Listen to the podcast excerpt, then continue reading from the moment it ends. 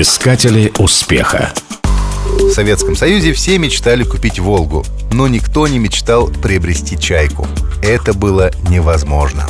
Автомобили представительского класса выпускались с 1959 по 1979 годы на Горьковском автозаводе.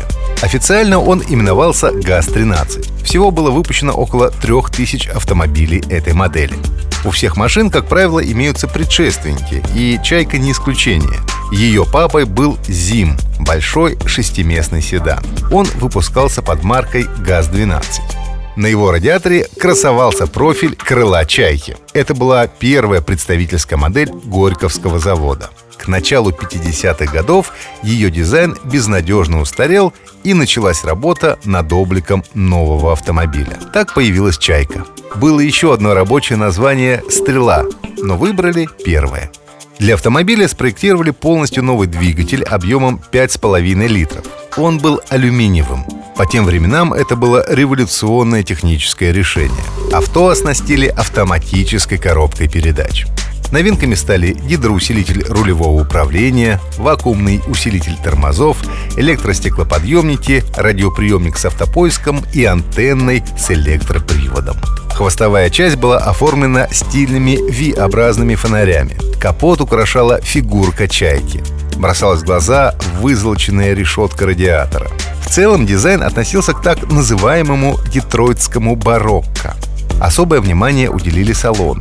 Панель приборов имела золотую отделку. В центре торпеды находился перчаточный ящик. В салоне размещалось три ряда сидений. Некоторые модификации имели перегородку между водителем и пассажирами. Была также модель с кузовом типа фаэтон. Мягкий верх поднимался и опускался при помощи электропривода. Таких было изготовлено всего 20 штук. «Чайка» получилась суперсовременным авто. Машина никогда не была в свободной продаже. По этой причине она не имела розничной цены. Это было транспортное средство для высшей номенклатуры. К коим относились министры и крупные партийные чины не ниже первых секретарей обкомов. Они использовались для встреч руководителей иностранных государств и выдающихся личностей. Для обычного советского человека была единственная возможность прокатиться на шикарной машине. Чайки служили также в интуристе, и чудо-авто можно было заказать в качестве свадебного лимузина. О цене услуги история умалчивает. До нашего времени сохранилось немало чаек. В основном их используют в свадебных кортежах.